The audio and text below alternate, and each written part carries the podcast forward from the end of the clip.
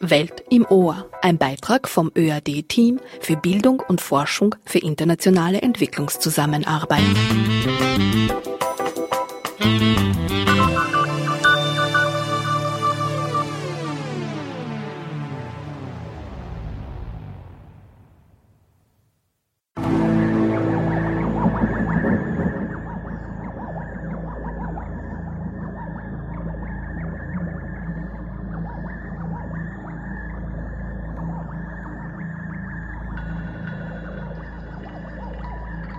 Liebe Hörerinnen, liebe Hörer, herzlich willkommen zu einer weiteren Ausgabe der Sendereihe Welt im Ohr des Teams für Bildung und Forschung für internationale Entwicklungszusammenarbeit bei der österreichischen Agentur für internationale Mobilität und Kooperation in Bildung, Wissenschaft und Forschung.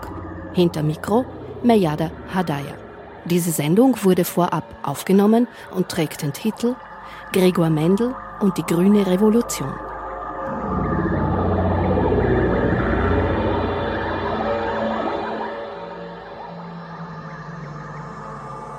Bezug nehmend auf das Symposium 150 Jahre Mendelsche Regeln vom Erbsenzählen zum Geneditieren, das Mitte März in Wien stattgefunden hat, berichten in dieser Sendung Forscherinnen und Forscher aus unterschiedlichen Perspektiven zur Person und zur Forschung Gregor Mendels.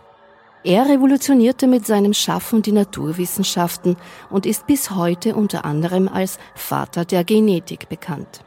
Im Jahre 2016, das von den Vereinten Nationen zum Internationalen Jahr der Hülsenfrüchte erklärt wurde, tritt die globale Debatte um die Nutzpflanzenzucht verstärkt in den Vordergrund. Auch bei der sogenannten grünen Revolution spielt diese eine große Rolle. Die grüne Revolution läutete in den 60er Jahren in Entwicklungsländern eine Umstellung der Landwirtschaft auf moderne Produktionsmethoden ein. In deren Folge wurden die Erträge in so großem Maße gesteigert, dass damit die Ernährung der stark wachsenden Weltbevölkerung sichergestellt werden sollte. Mendel forschte bereits vor 150 Jahren an Pflanzenhybriden und seine Erkenntnisse in der Naturforschung legten den Grundstein für die Zucht moderner landwirtschaftlicher Hochleistungs- und Hochertragssorten. Diese sind heute erfolgreich in Afrika, Asien und Lateinamerika verbreitet, aber nicht unumstritten. Im zweiten Teil der Sendung widmen wir uns den negativen Auswirkungen der grünen Revolution. Am Beispiel des EPIR-Projekts Strengthening of Higher Education, Research and Community Outreach in Agroecology in the Rwenzori Region in Western Uganda, das sich unter anderem mit kleinbäuerlicher und nachhaltiger Subsistenzwirtschaft in Uganda befasst, werden Hintergründe und Ursachen einer scheinbar grünen Idee und ihre Folgen näher beleuchtet. Im Interview hören Sie Marianne Klemon, Wissenschaftshistorikerin am Institut für Geschichte der Universität Wien, Friederike Trognitz vom AIT, Austrian Institute for Technology, Johann Sölkner von der Universität für Bodenkultur vom Institut für Nutztierwissenschaften, Bernhard Freier, ebenfalls von der Universität für Bodenkultur, vom Institut für ökologischen Landbau und Philipp Dietrich, auch von der Universität für Bodenkultur, vom Institut für ökologischen Landbau.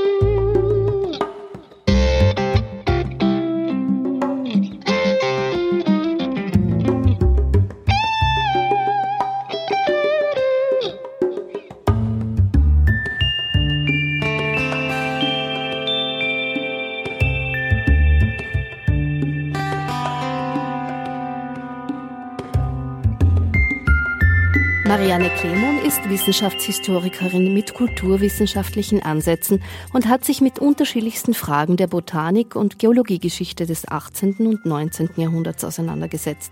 Immer in größeren Kontexten wie Geschichte botanischer Gärten, Museen, Vereine und mit der materiellen Kultur in den Wissenschaften. Ihr Bezug zu Gregor Mendel ist ihre Arbeit über Franz Ungar, ein bedeutender Naturforscher. Er hat Pflanzen gesammelt und bestimmt und war ein wichtiger Lehrer für Gregor Mendel. Ich habe die Wissenschaftshistorikerin in ihrem gemütlichen Arbeitszimmer an der Universität Wien besucht und die vielen Bücher und Plakate an allen freien Wänden lassen erahnen, dass sie hier viel Zeit verbringt. Ich habe sie gefragt, was wir über Gregor Mendel wissen müssen.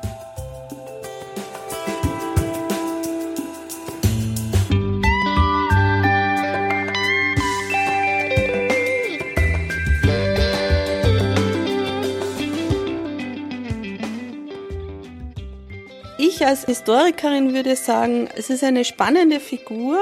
Mendel ist ja Augustinermönch, der in Brünn in einem Kloster lebt, eine sehr gute Ausbildung erfährt. Er stammt aus einer sehr einfachen Familie, Bauernfamilie, hat dann die Gelegenheit, das Gymnasium zu absolvieren und er tritt dann in das Kloster ein. Das ist eine Möglichkeit für ärmere Bevölkerungsschichten dann doch eine gesicherte Existenz zu haben. Dieses Kloster bietet ihm unglaublich tolle Ressourcen. Das ist also nicht, wie es die Legende immer sagt, ein einsamer Ort abseits der Wissenschaftszentren, denn da müssen wir uns fragen, was sind Wissenschaftszentren in dieser Zeit? Und ein Kloster ist ein Wirtschaftsbetrieb einerseits und bündelt aber auch intellektuelle Kräfte. Also die Patres haben dort die Möglichkeit, sich diesen Interessen zu widmen, also ihren eigenen, das gibt zum Beispiel den Abt Napp, der ein bedeutender Sprachwissenschaftler ist, der Altsyrisch zum Beispiel sich damit beschäftigt, Chaldäisch, also mit den alten Sprachen, die für das Bibelverständnis wichtig sind. Also diese Möglichkeiten gibt es in einem Kloster. Es gibt ja auch eine Bibliothek. Aber was für Mendel sehr wichtig ist, es gibt den Klostergarten. Und es gibt aber nicht nur den Klostergarten, sondern es gibt auch Flächen dort. Also das Kloster verfügt ja auch über Ländereien. Und man ist hier nicht im Abseits, man ist hier nicht isoliert, man ist durchaus angeschlossen an die Interessen der Zeit. Wir befinden uns hier in einer Region, in der die Textilindustrie floriert. Und für die Textilindustrie ist die Schafzucht sehr wichtig. Das ist ein großes Thema. Und auch hier ist der Abt, also der Vorgesetzte von Gregor Mendel, durchaus beteiligt an diesen Diskussionen. Wir haben gerade in dieser ersten Hälfte des 19. Jahrhunderts gibt es mehr Aufmerksamkeit dafür. Aber nicht nur für Schafe zum Beispiel, sondern auch Zierpflanzen. Es kommen sehr viele exotische Pflanzen nach Europa, beispielsweise die Fuchsien im 18. Jahrhundert. Und man bemüht sich, aus diesen Pflanzen Zierpflanzen zu machen. Wir haben die Pflanzenmode in der Zeit. Die Gärten spielen eine große Rolle und auch die Zierpflanzenzucht wird dann professionalisiert. Das heißt also, wir sehen hier, dass aus der Praxis Wissen in die Theorie hineinkommt. Und das passiert nicht an den Universitäten in dieser Zeit, sondern in diesen wissenschaftlichen Gesellschaften, wo auch Laien eine Rolle spielen und professionelle Experten. Ja, es ist ein Raum, in dem eben dieses Wissen ausgetauscht werden kann. Und deshalb sind diese Gesellschaften auch sehr wichtig. Und eine solche Gesellschaft existiert auch in Brünn.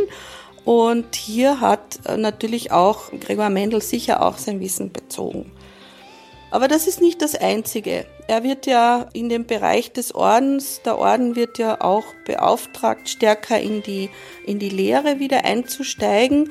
Und die Patres haben ja die Aufgaben, die Gymnasien also mit Lehrern zu bestücken.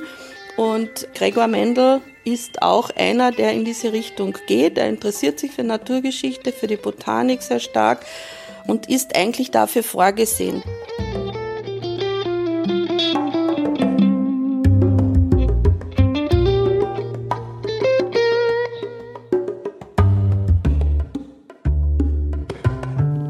Wichtig ist nicht nur immer die Idee des Wissens, sondern eigentlich, wie macht man es?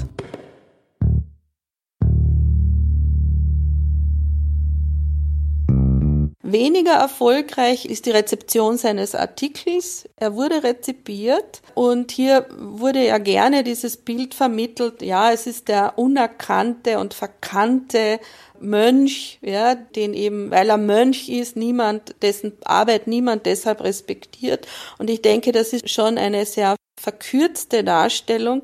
Er wurde rezipiert, aber wir müssen uns vorstellen, dass wir in einer Zeit der Explosion biologischer Fragestellungen und Konzepte. Und diese sind natürlich auch in unterschiedlichen Communities gestellt worden.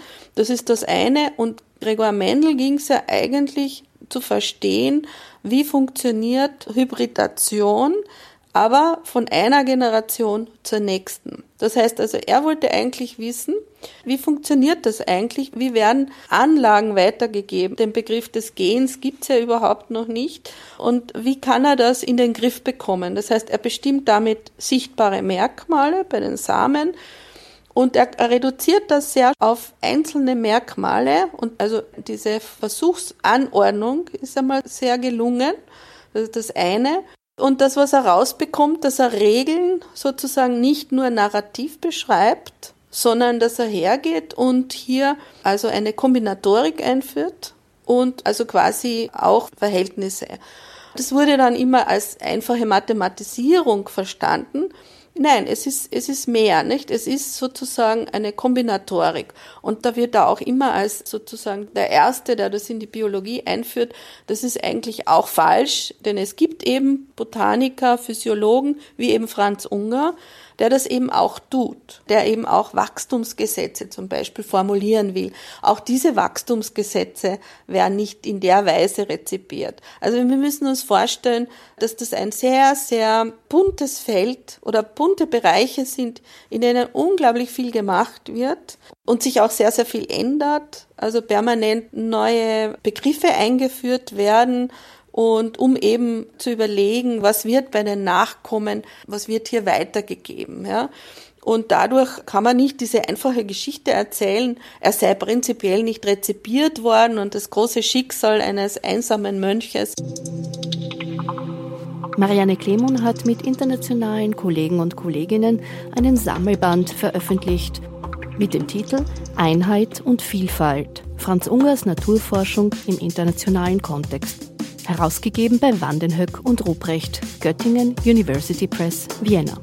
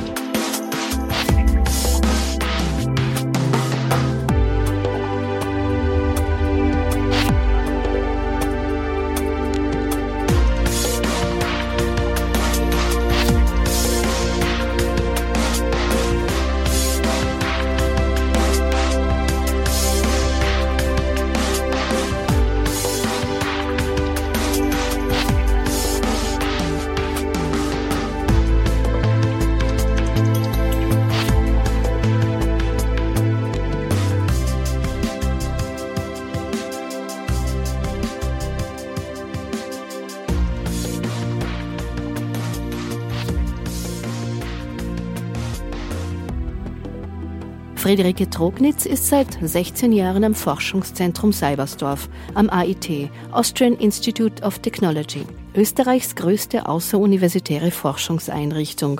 Die Forscherin beschäftigt sich mit neuen Technologien zur verbesserten Nutzbarmachung von pflanzlichen und mikrobiellen Ressourcen sowie zur effizienteren Detektion von Umweltpathogenen. Aktuell forscht sie zu pflanzenassoziierten Bakterien zur Verbesserung der Pflanzenproduktion.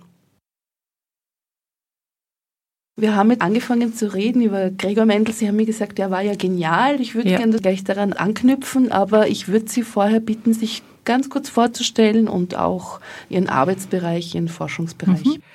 Ich habe vor 30 Jahren mein Diplom abgeschlossen in Pflanzenzüchtung an der Martin-Luther-Universität, auch sehr berühmte Universität. Bin dann drei Jahre in die Kartoffelforschung und war von 1990 bis 2000 in äh, Peru am Internationalen Kartoffelinstitut. Dort habe ich mit meinem Mann gemeinsam gearbeitet. Und seit 2000 bin ich am Forschungszentrum Seibersdorf und habe mich erst mit der Kartoffel beschäftigt, mit Resistenzen in der Kartoffel und seit letztem beschäftige ich mich mit pflanzenassoziierten Bakterien, die einerseits das Pflanzenwachstum fördern oder andererseits auch als Bioherbizide benutzt werden können. Ich würde anschließend näher auf Ihre Erfahrung in Peru gehen. Was war genial am Mendel? Er war seiner Zeit weit voraus, weil er was gesehen hat, was erst viele Jahre später wieder entdeckt wurde und eigentlich keiner verstanden hat. Die Grundlagen für diese Gesetze waren ja noch gar nicht bekannt, die Gene zum Beispiel. Jeder Mensch hat Gene, alle Lebensmittel haben Gene und das sind praktisch Stücke unserer DNA oder DNS, die bestimmte Eigenschaften hervorbringen, eben zum Beispiel Augenfarbe beim Menschen, Hautfarbe beim Menschen und so weiter. Das sind einfach diese funktionellen Stücke, die eben dann äh, die Eigenschaften ausmachen. Und was ist es bei den Pflanzen? Zum Beispiel gibt es eben Gene, die bestimmte Resistenzen hervorrufen, eben zum Beispiel in der Kartoffel gegen Kraut- und Knollenfäule. Da gibt es ganz viele Gene und diese Gene führen dazu, dass die Kartoffel resistent wird. Also man braucht zum Beispiel nicht zu spritzen und man erzeugt gesunde Lebensmittel damit. Sie waren beim Symposium, Gregor Mendel, oder ich habe das schon erwähnt. Ich sehe Sie schon in seinen Fußstapfen. Ja, sicher, denn ich bin Pflanzenzüchterin oder habe viel mit Pflanzenzücht gearbeitet und habe mich eben in meiner Dissertation mit äh, Resistenzgen beschäftigt aus einer wilden Kartoffelart um äh, neue Resistenzen zu erschöpfen, auszuschöpfen und diese dann wieder in unsere heutigen Sorten hineinzubringen, sodass wir eben gesunde Lebensmittel produzieren können. Sie forschen am Institut für Technologie und Ihr Thema ist äh, Verbesserung der Pflanzenproduktion. Allerdings ist es sehr spezifisch. Es geht auch um Nachhaltigkeit. Es geht auch um die biologische Bekämpfung von Unkraut zum Beispiel oder auch, oder auch Schädlingen. Genau, ja. Also man kann natürlich einerseits die Pflanze verbessern aber das Potenzial ist halt relativ eingeschränkt, aber es gibt eine Vielzahl von Mikroorganismen und darunter sind eben Bakterien und Pilze. Und die sind so vielschichtig in der Natur und gut angepasst, zum Beispiel am Boden oder in der Pflanze und bestimmte Bakterien oder Pilze können eben zum Beispiel die Pflanze stärker machen gegen Stress Sie können die Pflanze besser wachsen lassen, indem sie, sie produzieren bestimmte Stoffe, so dass das Wurzelwachstum zum Beispiel gestärkt wird. Aber es gibt auch Bakterien, die eben Pflanzen schädigen. Und diese Bakterien könnte man als Herbizide einsetzen, um so biologisch Unkraut zu bekämpfen. Also das heißt, es wäre eine sehr schonende, sehr nachhaltige Art und Weise. Wir haben schon vorab telefoniert und Sie haben mir gesagt, es gibt leider kein Geld für die Forschung. Gibt es kein Interesse, dass sich also auf diese Art und Weise sehr schonend, sehr nachhaltig gearbeitet wird oder auch dazu geforscht wird? Das Interesse ist sehr groß, aber die Forschung steht halt sehr am Anfang. Und leider ist es halt noch so, dass äh, synthetische Herbizide sehr gut wirken und auch kostengünstig sind. Und natürlich, wir kennen die ganze Situation jetzt eben zum Beispiel mit dem Glyphosat. Es hat negative Eigenschaften, aber keiner weiß ja, was kommt jetzt, wenn es keine Herbizide gibt. Aber zum Beispiel die äh, Biobauern haben überhaupt keine Möglichkeiten, Mittel einzusetzen. Gerade für diese biologische Produktion ist sehr wichtig, neue Mittel zu bekommen, damit sie auch eben Unkräuter oder Beikräuter bekämpfen zu können. Das Interesse an Bio, an biologischer Nahrung ist doch sehr, sehr groß, auch gerade in Österreich. Jetzt nochmal zurück zur mhm. Finanzierung. Woran hapert es da oder was würden Sie sich wünschen? Wir sind in Gesprächen mit einigen Firmen, die eben dann biologische Produkte herstellen würden. Und die sagen aber, für sie ist diese Forschung sehr am Anfang. Sie müssen dann sehr viel Geld investieren, um zum Beispiel die Registrierung durchzuführen. Und somit möchten sie erst später einsteigen, um solche Projekte zu fördern. Das ist eigentlich so der Bottleneck. Was ist Glyphosat? Glyphosat ist ein Herbizid, das eben gegen alles wirkt, eben ein Breitbandherbizid, auch bekannt unter Roundup. Es ist weit verbreitet in der Landwirtschaft. Es wird aber teilweise jetzt verboten, in bebauten Flächen, in Orten zu benutzen. Und man sucht halt Alternativen dafür. Also das heißt, es ist eine chemische Keule und ist giftig für Boden, für Menschen, für die Pflanzen. Es ist ein, Herbizid, was natürlich äh, negative Wirkungen hat. Man hat eben gezeigt zum Beispiel, dass es eben möglicherweise kanzerogen ist. In den letzten Monaten waren die Diskussionen sehr hoch und man wollte eigentlich äh, das nicht mehr zulassen in der EU. Aber es gibt doch sehr viele Lobbyisten, die immer noch dafür sind. Ich komme nochmal zurück zu Ihrer Forschungs- und Arbeitserfahrung in Peru. Welche Erfahrungen haben Sie dort gemacht und konnten sammeln? Peru ist ein wunderschönes Land und die Leute sind super aufgeschlossen und sie sind natürlich teilweise sehr arm. Sie haben eine sehr reichhaltige Landwirtschaft. Kartoffel kommt aus Südamerika und es wird angebaut bis 4000 Meter hoch. Aber es ist alles sehr handarbeitsaufwendig natürlich, alles kleine Landwirtschaft. Und die Kartoffel wird da überall eingesetzt. Also, und es gibt ja ganz viele verschiedene Wildarten noch. Und das ist ja eigentlich gerade das Wichtige, dass wir aus den Ursprungsländern wilde Kartoffeln sammeln, damit wir dann praktisch in Europa zum Beispiel bestimmte Eigenschaften wieder bekommen, wieder hineinzüchten können. Stichwort Ursprung, eben die abschließende Frage zum Thema Saatgut, Samen. Beschäftigen Sie sich da in irgendeiner Weise damit? Interessiert Sie das auch politisch, was jetzt so aktuell ist, zum Beispiel mit Monsanto? Ich diskutiere da eigentlich sehr viel in meinem Freundeskreis, weil ich als Züchterin weiß natürlich, wenn man eine Sorte auf den Markt bringt, stehen da zehn Jahre Arbeit dahinter, viel Geld. Und das möchte man natürlich irgendwie schützen. Das ist verständlich. Das Problem ist natürlich, dass Monsanto und die anderen großen Firmen mit ganz anderen Mitteln herangehen können. Aber die kleinen Züchter, zum Beispiel auch die österreichischen Züchter, haben da gar nichts dagegen zu setzen oft. Und das ist ja eigentlich ein bisschen die Diskrepanz, dass man eben, man sollte schon Sorten patentieren können, weil es einfach Eigentum ist der Firma. Aber natürlich, im Moment ist es so, zum Beispiel bei der Kartoffel, wenn sobald eine Sorte zugelassen ist, kann jeder andere Züchter sie verwenden, um weiter zu züchten. Wie das dann natürlich mit Patenten ist, das ist dann wieder eine andere Frage. Aber generell muss man sagen, es ist, es steckt viel Arbeit, viel Geld dahinter und man muss es irgendwie schützen. Man kann nicht sagen, okay, ich verschenke das Saatgut. Das ist einfach eine Arbeit, die zehn Jahre dauert und es muss eine Möglichkeit geschaffen werden. Natürlich sollte aber auf heimische Rassen oder Sorten, zum Beispiel äh, wilde Tomaten oder so, kein Patent angemeldet werden, weil das bringt ja nichts. Sollte aber die, die im im hohen Maß in der Landwirtschaft angewendet werden, sollte schon ein Recht darauf bestehen, dass der Züchter natürlich dann sein Geld wieder bekommt. Denken Sie, Gregor Mendel würde sich im Grab umdrehen, hätte er gewusst, was sich da alles an Diskussionen um die Naturforschung oder Pflanzen dreht? Oder hat er damals vielleicht schon mehr gewusst? So als abschließendes Statement vielleicht für ihn wäre das wäre super. Kann ich mir vorstellen, dass er sich im Grab umdrehen würde, weil einfach diese Entwicklung jetzt auch, zum Beispiel die neuen Methoden, was man jetzt machen kann, alles auch man, was man weiß, man kann das ganze Genom sequenzieren, man versteht viel besser, was ist hinter der Genetik. Das ist bestätigt ja eigentlich alles Gregor Mendel. Also ich glaube, er würde begeistert sein in der heutigen Zeit mit diesen vielen neuen Errungenschaften. Frau Trognitz, ich bedanke mich sehr, sehr herzlich für das Interview und Bitte. schön, dass Sie da waren. Danke.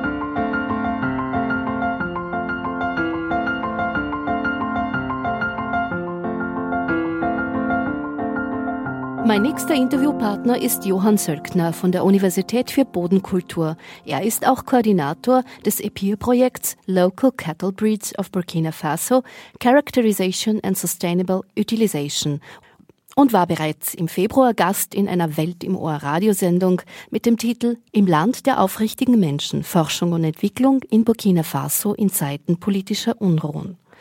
Johann Sölkner ist ebenfalls Mitglied der Gregor Mendel Gesellschaft und hat das Symposium 150 Jahre Mendelsche Regeln vom Erbsenzählen zum Geneditieren mitorganisiert.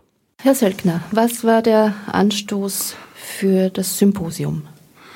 Die 150 Jahre Veröffentlichung der Mendelschen Regeln und die Tatsache, dass Gregor Mendel diese Regeln zwar in Brünn entwickelt hat, aber mit Mitarbeitern der Akademie der Wissenschaften hier in Wien gemeinsam entwickelt hat eigentlich. Es gibt die Gregor Mendel Gesellschaft Wien, die eine Organisation ist, die vollkommen frei ist, momentan eben von der BOKU aus organisiert wird. Und ich war eine Zeit lang Präsident und bin aktuell Vizepräsident dieser Organisation. Und als Gesellschaft war es uns ein Anliegen, die Mendelschen Regeln der Öffentlichkeit noch einmal stärker ins Bewusstsein zu rufen. Wir haben vorher auch schon gesprochen, in dieser Sendung stelle ich den Bezug zur grünen Revolution her wie würden Sie da den Zusammenhang sehen?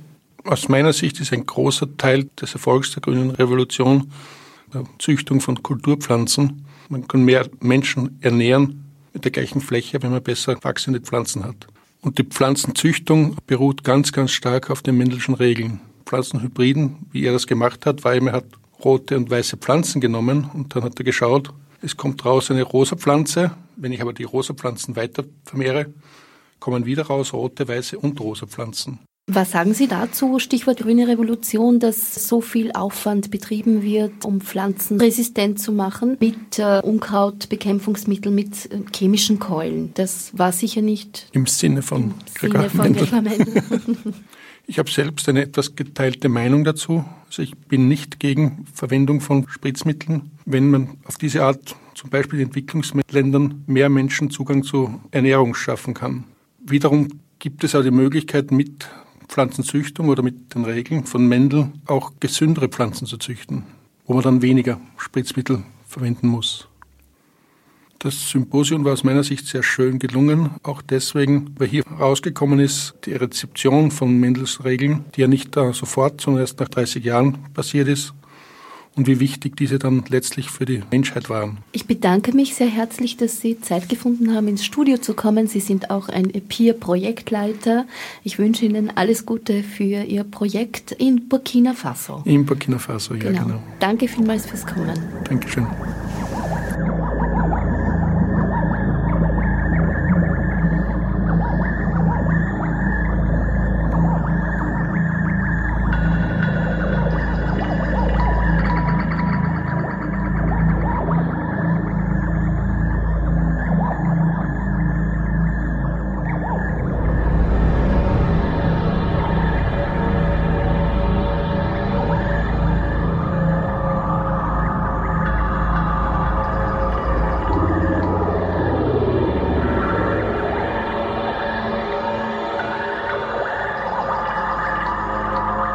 Zweiten Teil der Sendung widmen wir uns den negativen Auswirkungen der grünen Revolution.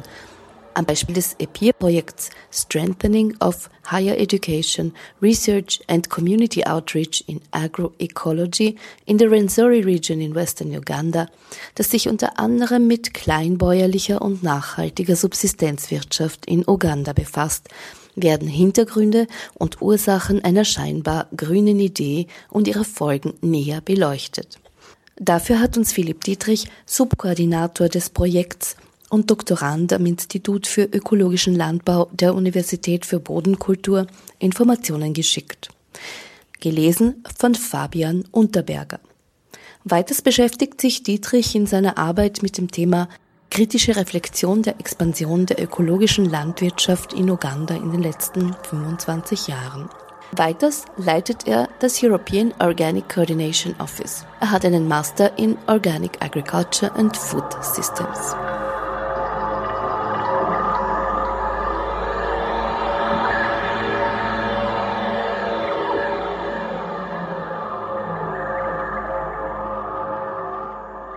Wenn wir über Landwirtschaft im globalen Kontext sprechen, müssen wir bedenken, dass wir nicht von österreichischen Vorstellungen ausgehen können. In Österreich stieg die Betriebsgröße in den vergangenen 20 Jahren beständig an und liegt momentan bei ca. 45 Hektar, wobei über 70 Prozent der Betriebe weniger als 30 Hektar bewirtschaften. Betrachten wir den weltweiten Durchschnitt, so sind etwa 70 Prozent der Bauernhöfe auf der Welt kleiner als ein Hektar und insgesamt 84 Prozent der Bauernhöfe sind zwischen ein und zwei Hektar groß. Diese 84 Prozent der weltweiten bäuerlichen Betriebe bewirtschaften, laut FAO, der Ernährungs- und Landwirtschaftsorganisation der Vereinten Nationen, aber nur etwa 12 Prozent der weltweiten landwirtschaftlichen Flächen, produzieren aber bis zu einer Hälfte der weltweit produzierten Nahrungsmittel und das zumeist auf den marginaleren Standorten.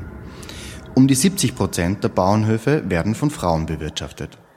Im Kontrast dazu sind nur ein Prozent aller Betriebe größer als 50 Hektar, kontrollieren aber in etwa 65 Prozent der landwirtschaftlichen Flächen der Welt. Wenn wir von Bauernhöfen sprechen, sollten wir uns also einen etwa zwei Hektar großen, hauptsächlich von einer Frau bewirtschafteten Betrieb vorstellen. Kleinbäuerliche Betriebe sind überproportional von Armut betroffen.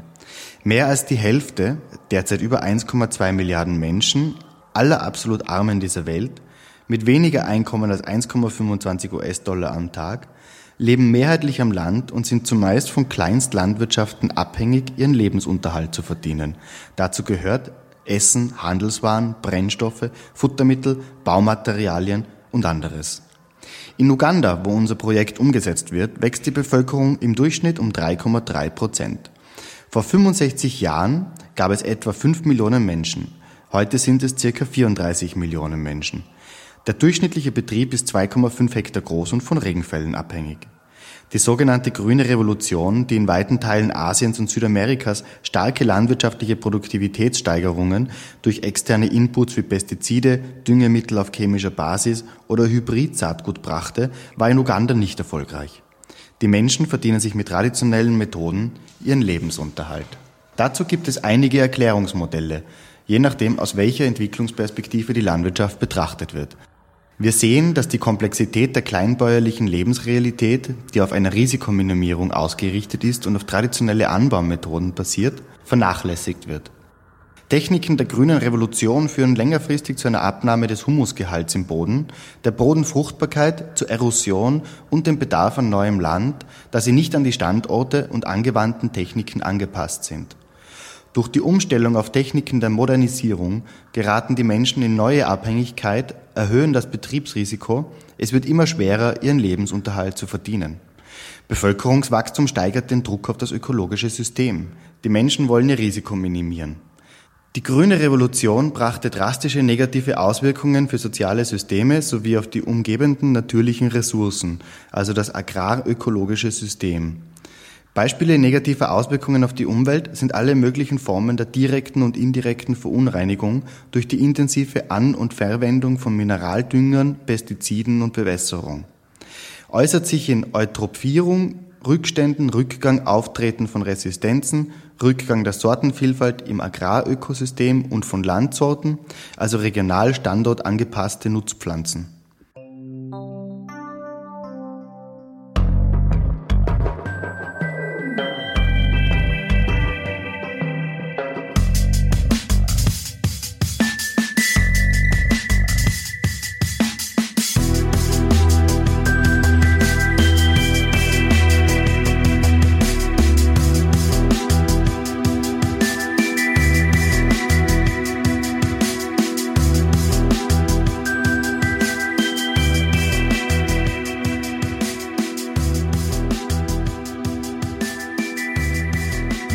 Auswirkungen auf die Sozialsysteme. Die meisten Hungernden dieser Welt leben in Asien, dort wo die grüne Revolution erfolgreich war. Deren negative Auswirkungen auf die sozialen Systeme sind verstärkte Ungleichheit in der ländlichen Gemeinschaft, die Marginalisierung von Bauern, die gleichzeitig ärmer werden, und die mögliche Verdrängung von kleinen Bauern. Die Abhängigkeit von externen Quellen wurde und wird mit allen Konsequenzen für die ländliche Bevölkerung wie finanzieller Druck oder Migration forciert.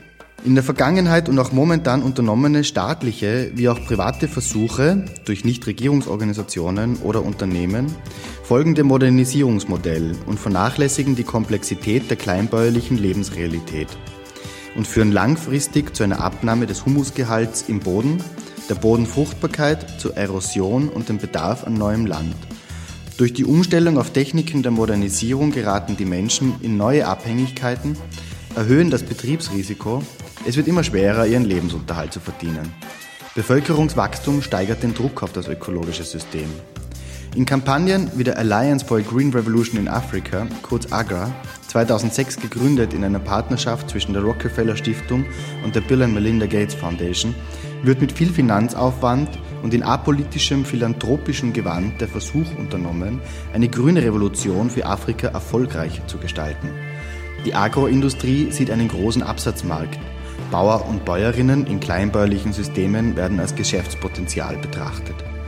Dieser Ansatz ist jenseits von demokratischer Kontrolle, also auch politischer Einflussnahme, da es sich um privatwirtschaftliche Organisationsformen handelt. Privatwirtschaftliche Organisation bedeutet eine Vergeschäftlichung und Apolitisierung von Entwicklungs- oder Landwirtschaftspolitik. Eine gesellschaftliche Teilhabe an Entscheidungen in diesen Organisationen und daher in diesem politischen Prozess ist gar nicht oder nur schwer möglich. Hybrid-Saatgut braucht optimale Standorte in puncto Klima, Boden und Vegetation sowie adäquate Kulturmaßnahmen, also Bodenbearbeitung, Unkrautdruck bzw. Pestizidnutzung oder Düngemittel, um das produktive Potenzial entfalten zu können. Dies ist in den nicht bzw. wenig mechanisierten und marginalisierten Standorten der kleinbäuerlichen Betriebe nur bedingt möglich. Wetterextreme, bedingt durch den Klimawandel, erhöhen die Wahrscheinlichkeit des Scheiterns. Externe Inputs kosten zudem Geld, die nicht ohne weitere Abhängigkeit bzw. erhöhtes Risiko möglich sind. Agroökologische Methoden wie etwa Kompostierung, Mulchen, abwechslungsreiche Fruchtfolgen, Einsatz von Habitatspflanzen für Nützlinge, die Schadenorganismen fressen, standortangepasste Landsorten, Nutzung von Bäumen im Agrarsystem, führen längerfristig zu einer Erhöhung des Bodenhumusgehalts und allgemein zu mehr Stabilität des agrarökologischen Systems bei gleichzeitiger Minimierung des Risikos für die Kleinbauern und Bäuerinnen.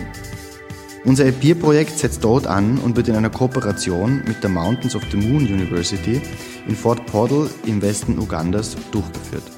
Obwohl es in der Rensori-Region rund um Fort Portal nährstoffreiche Böden, zuverlässig Niederschlag und füllige Biodiversität gibt, sind wir mit großen Herausforderungen konfrontiert.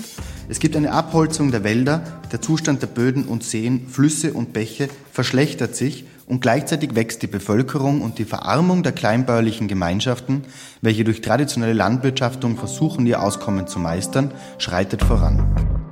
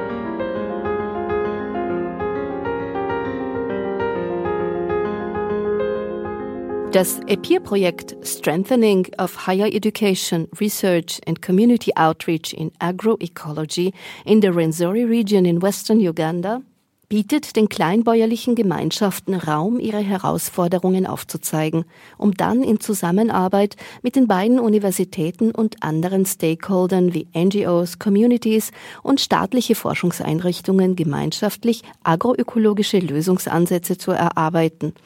Die BOKU bietet dabei Systemwissen, agroökologisches Know-how und transdisziplinäre Methoden an. Ein gutes Beispiel für eine agroökologische Herangehensweise kann die Integration von Bäumen in das agrarökologische System sein. Bäume haben einen vielfältigen Nutzen für das System. Nährstoffe und Wasser werden aus tieferen Bodenschichten verfügbar. Stickstoff wird fixiert. Teilweise Beschattung der darunter wachsenden Kulturen wird gewährleistet. Starkregenereignisse treffen den Boden nicht direkt und minimieren damit das Risiko von Erosion und sind Quellen für Tierfutter, Energieträger, Baumaterialien und Trägergerüst für Kletterpflanzen wie Maracuja und Vanille. Durch gemeinsames Lernen stärkt das Projekt die kleinbäuerlichen Gemeinschaften. In diesem partizipativen Prozess, in dem sowohl die Kapazitäten der beteiligten Universitäten gestärkt werden, als auch die Lern- und Lehrmöglichkeiten der kleinbäuerlichen Gemeinschaften.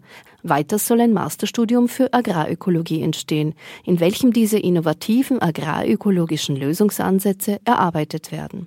Diese finden in Zusammenarbeit mit den kleinbäuerlichen Gemeinschaften ihren Weg in die Praxis und tragen zur Bewältigung der genannten Herausforderungen bei. Eine bereits erfolgreich abgeschlossene Kooperation, gefördert durch die Stadt Wien, hatte eine kostengünstige Malaria-Prophylaxe für die kleinbäuerlichen Gemeinschaften als Ergebnis, die vor Ort verkauft und angewendet wird.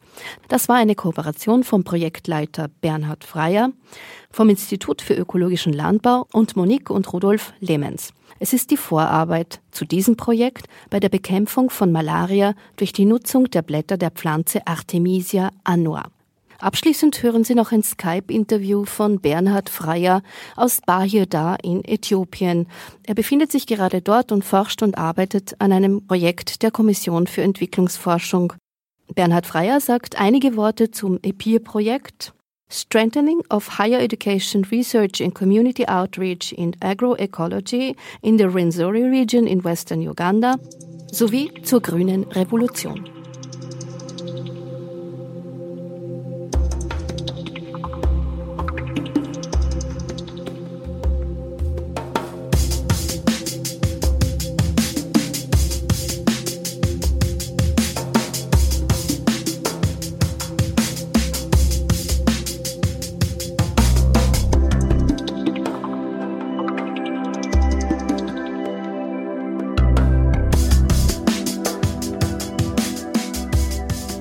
Ein Wunder, dass wir uns doch noch hören. Sagen Sie mir ganz kurz, wo genau sind Sie in Äthiopien? Ich bin im Moment in Bahada. Das ist die Stadt, die südlich vom Lake Tana gelegen ist. Das ist etwa eine Flugstunde von Addis Richtung Norden. Was machen Sie dort?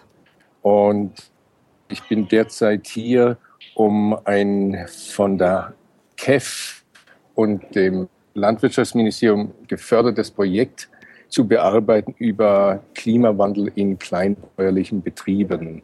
Und wir haben Projektbesprechungen, Analysen, die wir durchgehen, äh, mit Bauern sprechen, äh, mit der Beratung sprechen, also einige Aktivitäten, die gerade zusammenfallen. Danke für die Info. Wir bleiben bei EPIR, ein Projekt der österreichischen Hochschulkooperation.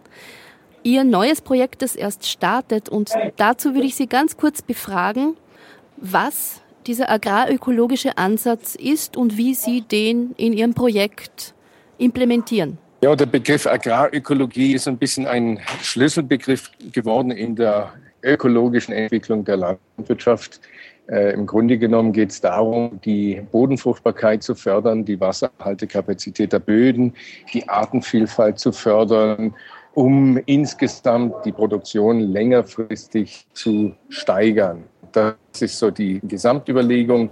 Und was wir versuchen im APIR-Programm, dass wir das verbinden, diese Agrarökologie mit einer wirtschaftlichen Entwicklung in der Region rund um Fort Portal. Das ist im Westen gelegen in Uganda an der Grenze zum Kongo.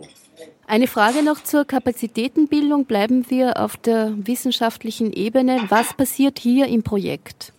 Capacity-Bildung heißt, dass wir ähm, einerseits die Lehrenden ausbilden, andererseits neue Lehrprogramme etablieren und mittels dieser Lehrprogramme auch so etwas wie äh, Projektlehrveranstaltungen integrieren, wo wir direkt das vermittelte Wissen in Projekte in der Region umsetzen, also in Praktiken umsetzen und nicht nur jetzt äh, innerhalb der Universität hier Vorträge halten, sondern wirklich direkt in die Region gehen und mit regionalen Partnern auch dieses Wissen versuchen, sowohl im ökologischen als auch in der Herangehensweise in kleineren Unternehmen beispielsweise umzusetzen. Solange die Leitung noch stabil ist, eine abschließende Frage. Ich habe gelesen im Projektantrag, Sie beschäftigen sich mit nachhaltigen Methoden, mit ökologisch und sozial schonenden Methoden. Äh, Stichwort grüne Revolution. Ja. Können Sie mir ganz persönlich sagen, was Sie daran kritisieren oder gut finden? Grün ist ja heute ganz viel. Ähm, ich würde sagen, funktionieren tut eine Entwicklung der Landwirtschaft dann, äh, wenn an erster Stelle Bodenfruchtbarkeit steht. Und das geht wirklich nur mit der Produktion von organischer Substanz. Und da kommt dann der ökologische Landbau rein, der das massiv unterstützt. Das Zweite ist, Saatgut äh, ist ein Schlüssel für die nachhaltige Entwicklung. Und solange das Saatgut reduziert wird auf ein, zwei Sorten, werden wir mit den variablen Klimabedingungen nicht zurechtkommen. Wir brauchen ein breites Saatgutspektrum und das kann nur länderspezifisch oder sagen wir in Ostafrika national und regional weiterentwickelt werden. Hier müssen die regionalen Sorten äh, bewahrt werden und in das äh, landwirtschaftliche Konzept eingebaut werden. Das Dritte ist Mineraldünger. Das kann man ausbringen, aber es macht keinen Sinn, wenn kein Humus vorhanden ist. Ein starker Niederschlag wird den Mineraldünger wegwischen in Sekundenschnelle. Das sind ja Niederschläge von 100 Millimeter in einer halben Stunde und dann ist nichts mehr vorhanden. Das macht keinen Sinn. Wir müssen also die Bodenfruchtbarkeit mit Pflanzen aufbauen, mit Stallmist. Und dann werden wir erst überhaupt nachdenken können über eine weitere Zugabe von Mineraldüngern, aber das eben in Massen. Äh, wir haben nicht die Ertragslage wie in Europa. Wir haben ein völlig anderes Klima. Wir haben völlig andere Böden und anzustreben sind Erträge um etwa vier Tonnen. Und das können wir im Wesentlichen mit organischer Substanz, mit Leguminosen, die den Stickstoff binden und einer guten Kompostwirtschaft. Herr Freier, ich bedanke mich sehr, sehr herzlich für Ihren Kommentar aus Äthiopien. Ich wünsche Ihnen alles Gute für die Arbeit und freue mich, dass das geklappt hat. Ja, auch alles Gute.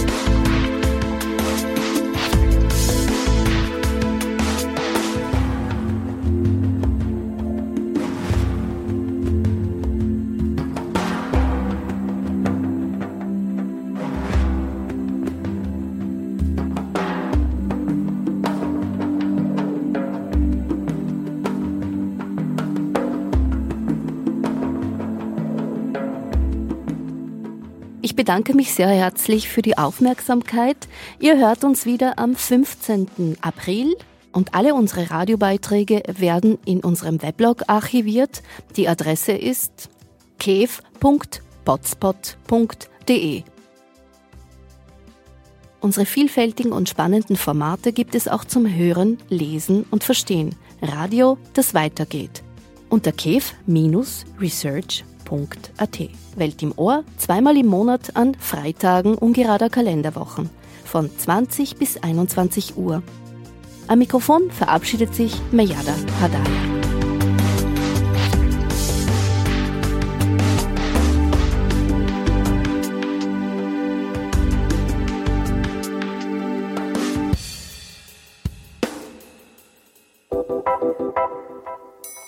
Welt im Ohr. Ein Beitrag vom ÖAD-Team für Bildung und Forschung für internationale Entwicklungszusammenarbeit.